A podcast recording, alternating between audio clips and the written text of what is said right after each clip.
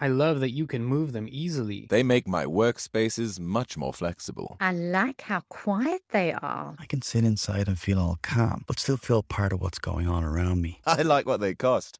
They're talking about Nook, the award winning wellness certified family of pods, booths, and shelters which make a workplace more flexible and more inclusive. Go to nookpod.com to find out more.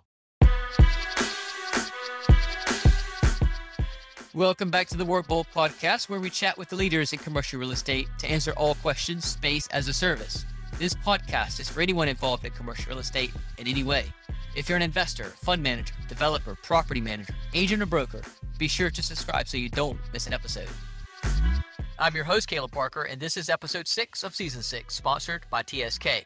Before we dive in, I got to give a shout out to my Newflex peeps, especially our head of marketing, Ruth Collier, who just launched a brand spanking new website. Head to newflex.com to see how we're helping office investors, owners, and landlords support hybrid working by delivering space as a service in their assets across our white label and branded solutions, including Bold. Thank you for putting up with my quick self promo. Now to introduce the episode. After sparring for the last couple of years on LinkedIn and Twitter with the publisher of Workplace Insight, Mark Eltringham, I decided to invite him onto the podcast to continue our debate on how the future of work may impact the future of commercial real estate.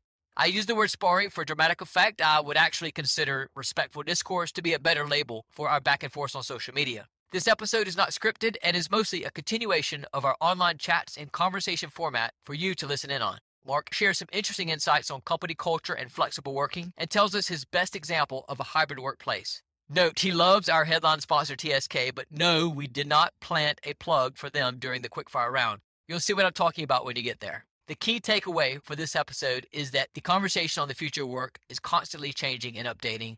But the bottom line is companies and commercial real estate need to update their cultures in line with this evolution. As always, if you have any questions or feedback or topics you want covered, hit me up on Twitter. I'm at Caleb underscore Parker or DM me on LinkedIn.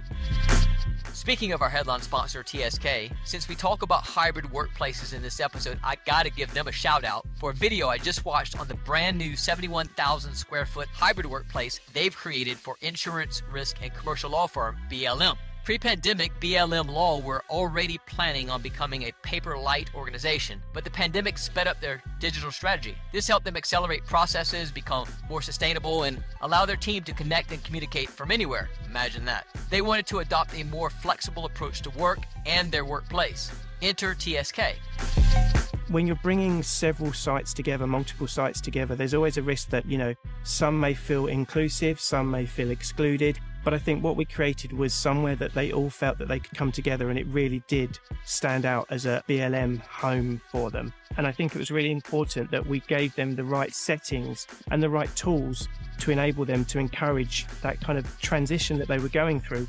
The biggest impact for me and the team I think is the whole range of different spaces there are to work, different places to work depending on what it is we're trying to do at the time. I think that's really strong, really powerful, and something we simply haven't had before. I highly recommend you watch this video. It shows how TSK helped BLM move away from their traditional style offices and create a more agile and collaborative environment for their 600 plus Manchester, England based team. The video is on the TSK website, and we've put a link to it in the show notes below. Now, Jeff, let's kick it. Welcome back to the Work Bold podcast. And today I'm joined by Mark Eltringham. Mark is the publisher of Workplace Insight at In Magazine. Workplace Insight is the UK's most widely read publication dedicated to the management of workplaces, offering a definitive source of daily ideas, comment, news, and information. In Magazine was launched in 2020 to offer a new way of talking about the physical office and the digital and cultural aspects of work. We've put links in the show notes below so you can check them out. They publish some very good, often thought provoking content. And I'm proud to say, Bold got some coverage when we first launched our pilot space a couple years ago. And there was even a cheeky mention of the Work Bold podcast in recent times. Thank you for that. Mark has worked in the office design and management sector, marketing professional, editor, and consultant. And on a personal front, he's a fellow at the Royal Society of Arts. He's a Stoke City supporter, which we won't hold against him. He's a dad and a Whippet owner, which makes him a dad twice.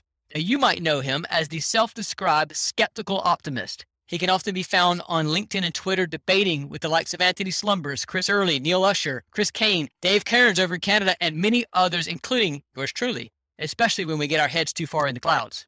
As this season is entitled Plus, not Versus, I thought it would be fun to invite Mark for a chat. As I've learned, he tends to believe in the plus as well. Welcome to the Work Bold Podcast, Mark. Hi. Hey, Mark. Great to have you here. Look, I don't have any scripted questions. This is probably the first time that I've done this, but I thought maybe we could just riff for about 25 minutes on the future of work and offices. Is that okay with you? Absolutely perfect. Okay. So why don't we start off with your perspective on the changes in how we're working today and what the effect this is going to have on the workplace and the office industry?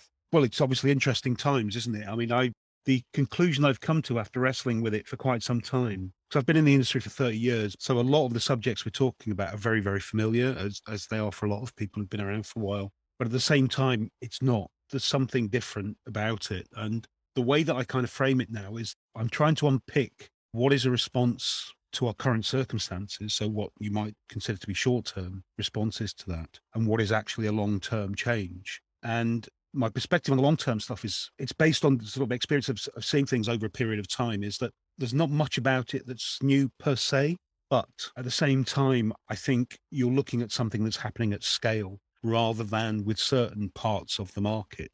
So there's going to be a shift that will affect everybody, where I think typically issues about flexible working, for example, have tended to sort of be restricted both geographically and in terms of the demographics and the seniority of the people affected and based on certain sectors and so on. And I think we're actually going to see a shift now that affects everybody. I think that's interesting is try to work out where we are with those longer term changes. And I would have to admit that I don't know. And I'm not really sure that many other people know either. Yeah, I think my view on this is that just anecdotally, my own personal circumstances, I've been working the same way the last 18, 24 months as I was working the previous decade before. Yeah. So for me, it, there's not a big change. I think the big change is that now everybody's been exposed to that way of working, not just for a couple weeks, but for a long period of time. And on the back of that, certainly things become a habit and people get used to doing things a certain way. And there's a lot of conveniences out of it for many people, and there's a lot of friction for others. So it's just about understanding, like, well, okay, well, what does that mean? How can the workplace now accommodate everyone instead of being a white box that everybody has to fit, fit into?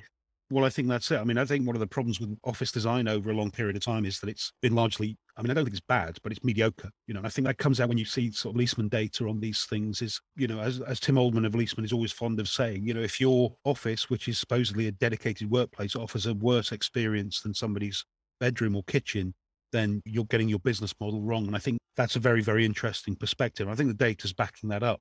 And my own view on a lot of this is that what it's exposed really is that kind of mismatch between what people need and, and what's being offered to them. And not just in terms of physical space, but in terms of working cultures as well. If you dig into our archives, there's obviously a number of years of those, you can see that people have always hated commuting, for example, hated it, always been the worst part of their day. Going to the same place at the same time every day just doesn't make any sense and, and never really has. But what that has been laid bare by what has happened over the past sort of couple of years. And it used to be a moat, I think, and now it's actually something that firms are going to have to do something about. And I think that's perhaps one of the underlying changes that we're going to have to address. Well, it's like you say, people haven't liked commuting for all this time, and now we're used to not commuting.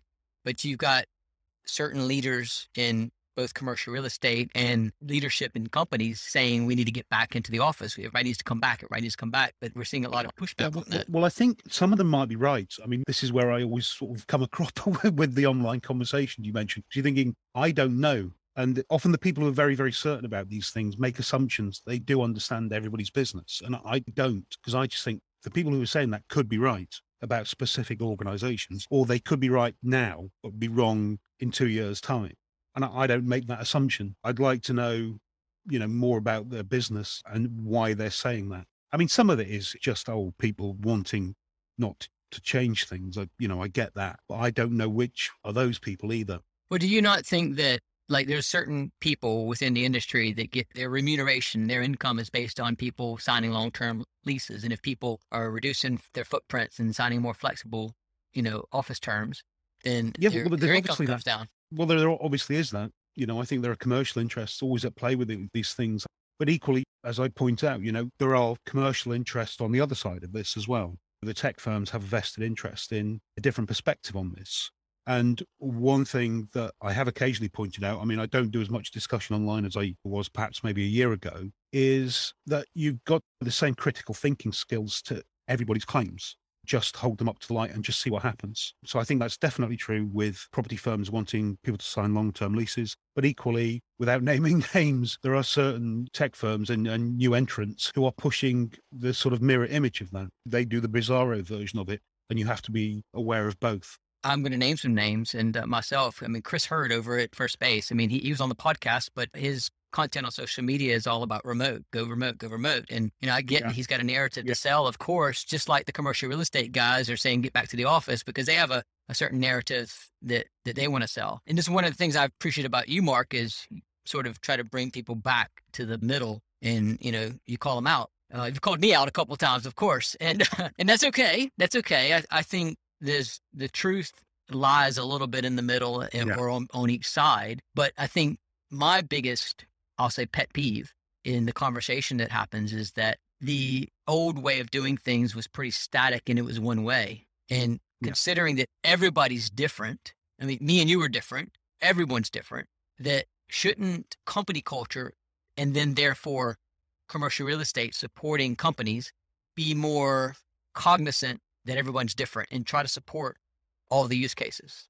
Yeah, well, absolutely. But that again is one of those things that's always been the case, you know, and it's one of the problems I think with, say, office design over, over the past, and, perhaps not office design. I mean, I've long had a, a bee in my bonnet about the British Council for Offices Specification Guide, which tries to set space standards for people. And those haven't really been applicable for a number of years now, predating all of this. If you're saying, you know, 10.5 square meters per person, you know, that immediately puts you in a box literally you know you're saying okay well this is what we need to provide people and you think well you haven't bothered to look at what people actually need before saying that. That's just and perhaps an average over the entire market. And you know as we know you know averages often mask as much as they reveal. And i think there are problems with that embedded in the organizations that need to be shaken up. But that like i said predates all of this having said all of that I've been baffled sometimes, and I, I, know this is one of the conversations we've had with the obsession that we've developed over the past couple of years with deciding how many days people need to be in an office. So, hybrid working, in one definition, I, I know it's used interchangeably with flexible working, but in one definition, it also determines this idea of three days in the office, two at home, which people have got hung up on. And I'm not convinced, you know, and I'm prepared to be admit when I'm wrong about this, that that is a different mindset in a meaningful way to the idea of having space standards as you would find in the BCO specification guide. I think it's that same rigid thing of saying, okay, well, this is what you need without exploring what people actually want. So are you saying that there shouldn't be any set certain number of days? It should be just up in the air? Well, I, I think it, again, you know, I mean, this is the problem, isn't it? I don't know. I, I mean, overall, I would say flexibility is better than that rigid idea of hybrid working. But at the same time, it might well be that you know for certain organizations it's exactly the right thing to do. And it might be the right thing for organizations to be completely virtual as chris hurd for example would argue. Or it might be that you know some organizations need to be completely in the office. And for most organizations i'm guessing that actually what they need to provide is a culture that allows all of those different models to apply to different people. And, and based on things like personality age job function and so on and so forth that we, we've discussed. A lot of the conversation has been dominated by people like me sort of middle-aged men in an established career with a house and some space to work from home. And you know, I know this has been pointed out before, but nevertheless, I think that this conversation was distorted by that dominance early on, and it continues. And those are also the people. I mean, I saw I can't remember it was some public sector mandarin from the UK saying that she liked it because it gave her more time on her Peloton bike.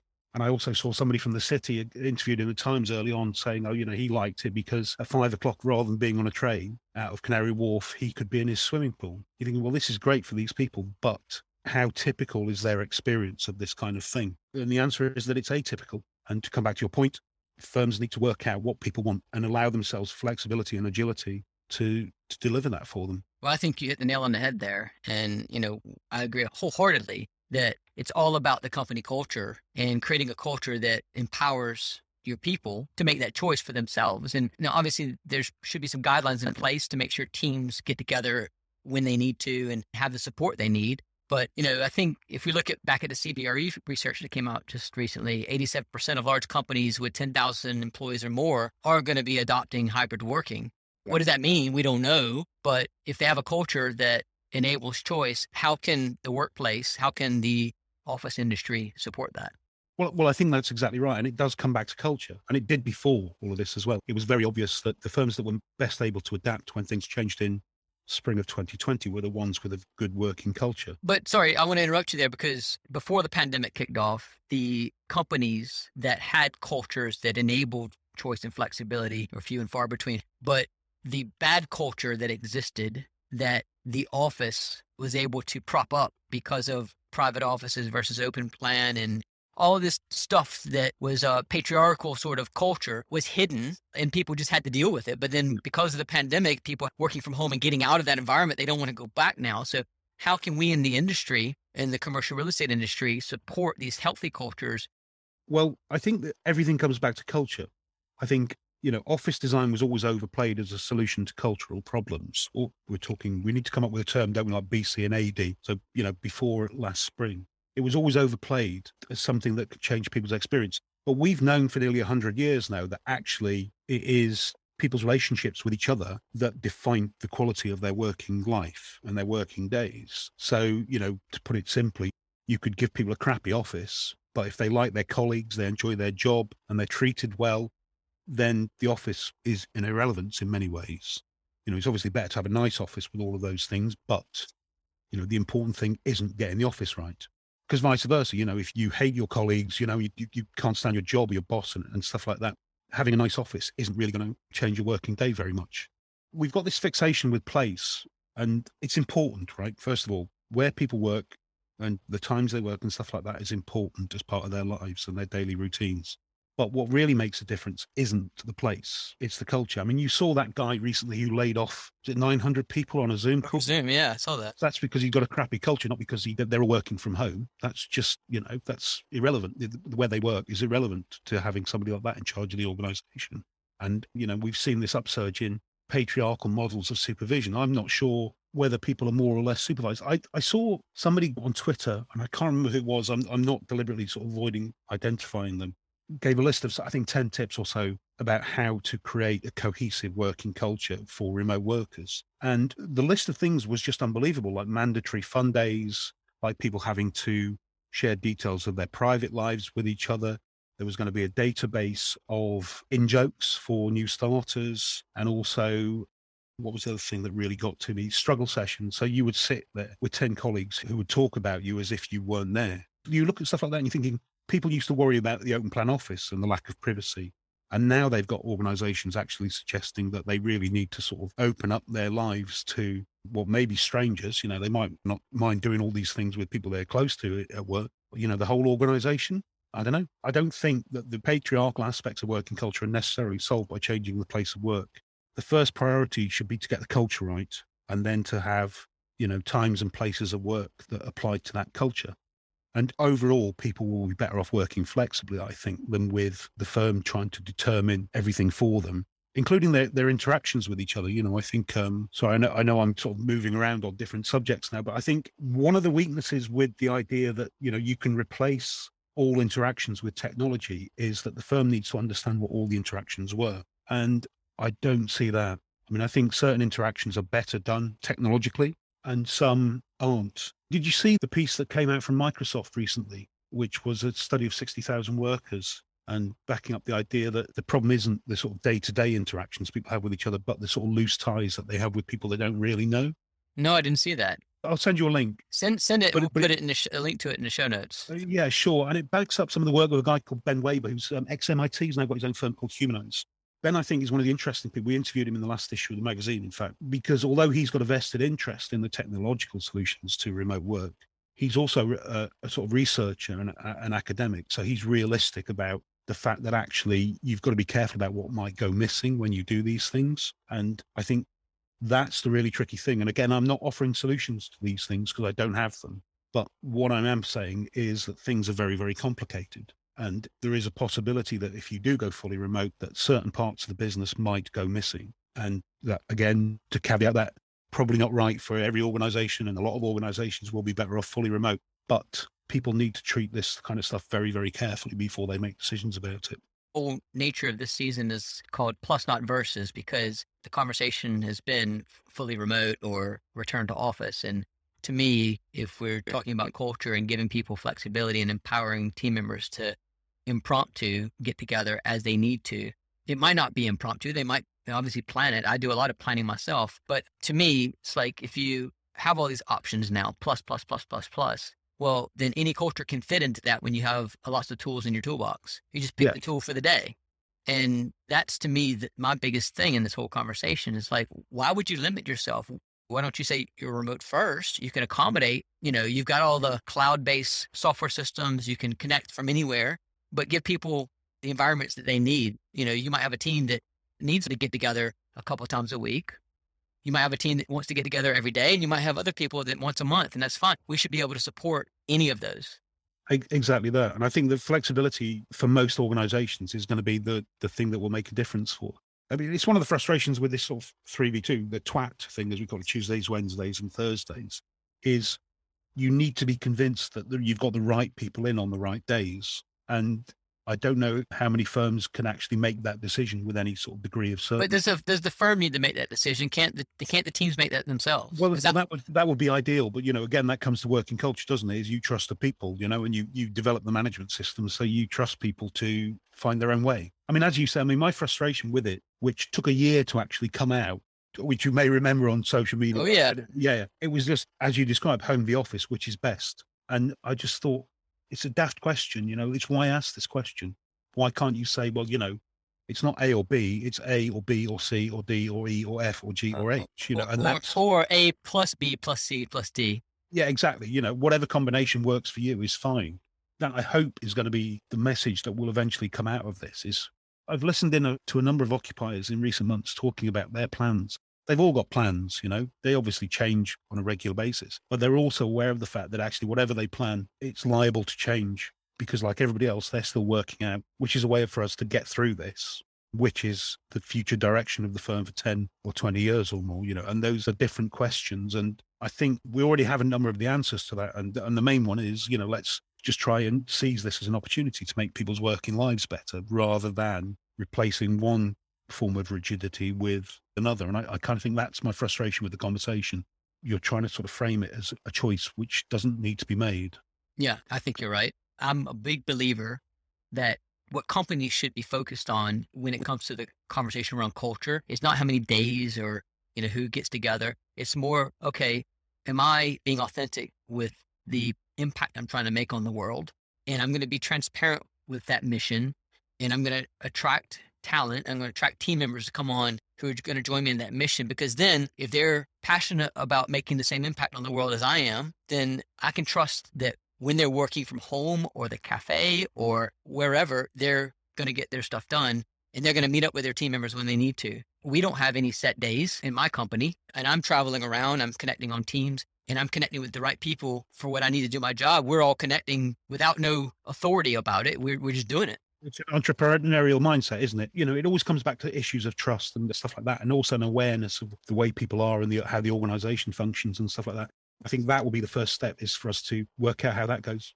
Well, look, this has been fun, and I think we could probably go on forever. And this conversation hasn't been meant to necessarily provide solid answers for people, but I wanted to bring you on because I know that the conversation can get polarized, and you've been very good to bring it back away from the different sides. And I wanted to have that conversation with you because I think we should all be doing that. I'm moving to the quick fire round now, just a couple quick questions, and I'm going to change it up slightly to what people are used to. My first question Okay. for you you know, considering you guys have workplace insight, and I've often found myself being like, wow, I'm really diving into this article here. But I'm curious, in addition to Workplace Insight, your own publication, Mhm. who is your go to for the latest workplace insight? Oh my goodness. I try to read broadly, but I think in terms of sort of daily stuff, I find that by curating social media, I think that's that's where I learn most. Yeah, so I think with certain LinkedIn groups, for example, and certain people on LinkedIn, I mean, everybody's their own editor these days, aren't they? I mean, they used to be, and I, I wouldn't even claim this for us now. There used to be sort of single sources of information for industries. I don't, I don't think that works now. But yeah, I think that's it. It's, it's curating my own content with uh, social media, but also with Google Alerts on certain subjects. I mean, it's uh, you know a bit hit and miss, but nevertheless, you do stumble across things. What I find interesting is the way that when certain people kind of frame ideas. I mean, Anthony Slumbers, who you mentioned before, I always love reading his stuff. Yeah. Don't always agree with it, but you Yep. know that's a good thing. You know, you you have to listen to people you don't agree with. You know, I think that's important so that your own thinking is challenged. But Anthony, Neil Usher, Jem Dale, Julia Hobsbawm, uh, she works in HR, so she's she's very good on, on applying an HR perspective to this. Okay. Julia Hobsbawm, who's got a new book out called The Nowhere Office, which is very good, and she's always very, very interesting on these kinds of things. You know, I could go on. I've got a list on my Twitter profile of about 60 or 70 people who I kind of, um, you know, look to. And most of the time, you know, you don't realize what they're going to publish next, you know, but it's it's interesting to stumble across it sometimes. I listen to your podcast. I listen to Mike Petrusky's podcast um, over in the States. tend to listen to The Economist and Intelligence Squared, things like that. So, yeah, it's interesting to get those. I'm not a big fan of Management Today and Inc. and Forbes and, and people like that. You know, it's more people who are closer to the market, I think. Yep. No, I, I appreciate that. I I do the same thing, and and I think you have the profound statement, and that is you have to also listen to people that you disagree with. Thank you for sharing that. My next question, Mark, is what is the best example that you've seen recently? We talk about hybrid now. What is the best example of a hybrid workplace that you've seen? Or maybe that you guys have covered? Uh, maybe you've covered it already. By hybrid, do you mean a sort of flexible, agile workspace? I, I would think a workspace or workplace that can accommodate the choice that we've been talking about today. That's tough because I'm not sure that anybody's really back in the swing of it yet. I mean, in recent years, the Sky office in West London was very good as an exemplar of that kind of flexible, sort of agile, activity based working space. But I mean, we've done the Microsoft Experience Center as a case study in the magazine. We've done case studies in Moscow. I think it was Sberbank that sort of highlight these things. So they appear on the surface to deliver this kind of experience, but, you know, without delving into the working culture and asking people on the ground, I think you really, really know. Yeah. So yeah, just on that level, I think they, they seem to be pretty good. Yeah, no, I think you're right that everybody's sort of, a lot of people are exploring right now and, and testing. Uh, recently, um, I was watching TSK out in Manchester. They, they Yeah. published a short film about one of their recent projects in Leeds for the gaming company Flutter Entertainment. And I thought that was a pretty cool hybrid workplace for, for their people. Well, they're, I mean, TSK are a good example of the kind of firms that will shape this as well. I mean, they've got Dan Pilling who works there, you, you, you may know, but they work very closely with Leesman and with some of the names that we've mentioned today to understand the market. So they're not just, um, sorry, this isn't an advert for TSK. We don't do any work with them. Oh, go on, go on. well, I just think because their approach is knowledge based, they bring ideas to it that you know. They're, so they're not just doing a sort of cookie cutter designed for organisations. So I think they will deliver something extra. They will listen and they will perhaps suggest ideas that are they don't reflect their own vested interests in, in certain things. So we like them and they do some great events and their reports are very good. But anyway, enough of that. We actually work with TSK as well, and I've been impressed with them for the last couple of years. In full transparency, you know, in my listening, they are a headline sponsor of this podcast, but they, right. Okay. this wasn't planted. It was that was uh, uh, kind of a coincidence. Well, but- all it means is you've chosen a good as a good partner for this podcast. You know. yeah, yeah, I've known Dan Pilling since before all of these things happened, but also before he joined TSK as well. So I'm aware that, you know, he's one of the people that brings knowledge into these conversations that makes them interesting. Yeah. All right, so I have a, I have the last question for you, and it, it's not really work related at all, but I'm curious, where is your favorite holiday destination? Yeah, anywhere right now. Do you know when you get the Google Maps report on where you've been? That got very tragic in March of last year, I remember. But you know, well, it's just like you know, you go, you walk the dog, you go and visit somebody on their doorstep, and then you go shopping. You know, that's basically it. You know, there's no flights to anywhere interesting. My favorite destination is probably somewhere in Greece. I like Greek people. I like Greek food. I like light, especially on the Greek islands. You know, not just sunshine. You know, the way the light works over there. So yeah, I'd say Greece. Somewhere like Kefalonia, maybe, or um, somewhere like that. I like any place that has water and rocks, and you know you can jump in, and it's obviously sun. So Greece is a great spot. Anywhere up north from Greece, up the Adriatic, is fantastic for me. Yeah. Well, we were planning to go to Croatia last year, you know, in 2020, you know, but that, obviously that fell through. And I'd never been, but I've always heard how fantastic it is there as well. So, you know, hopefully we can do that next year. Next year, that's what we keep saying. Well, Mark, we're going to put your social media links in the show notes below. But anybody listening now, connect with Mark on LinkedIn or on Twitter. It's at Mark Eltro on Twitter. Yeah, really appreciate you having the chat with me, and you know, keep keeping us honest on social, and bring our heads out the clouds when we need to be. I haven't argued with anybody in months now. So, you know, that's either a good sign of me giving up or, you know, just uh, the conversation getting better. Well, hopefully the latter. Don't give up. Never give up. And if you have to have some CBD oil, then no problem too. well, Mark, th- thank you very much. Everybody listening today, thank you for tuning in. And until next time, take care of yourself. Thank you for tuning in. I hope you enjoyed this episode. Don't forget to subscribe to our podcast. And remember, fortune favors the bold. Drumroll, please. P.S. If you want to find out about future proofing your portfolio, head over to newflex.com. Making a high quality podcast like this takes a lot of work. That's a fact. But not when you hire Copus. With our white glove experience, we handle everything for you. From guest outreach all the way through to publishing and promotion, we handle it all. You show up to hold great interviews and build relationships with your guests, and we take care of everything else. Podcasting is not just about the audience. Every podcast interview is the start of a new relationship. With a weekly podcast, you would build relationships with 52 ideal partners or prospects through your podcast interviews over the next 12 months. Do you believe that 52 new relationships would grow your business? We do. Contact Jason at Kopus, K O P U S dot com, and let's talk.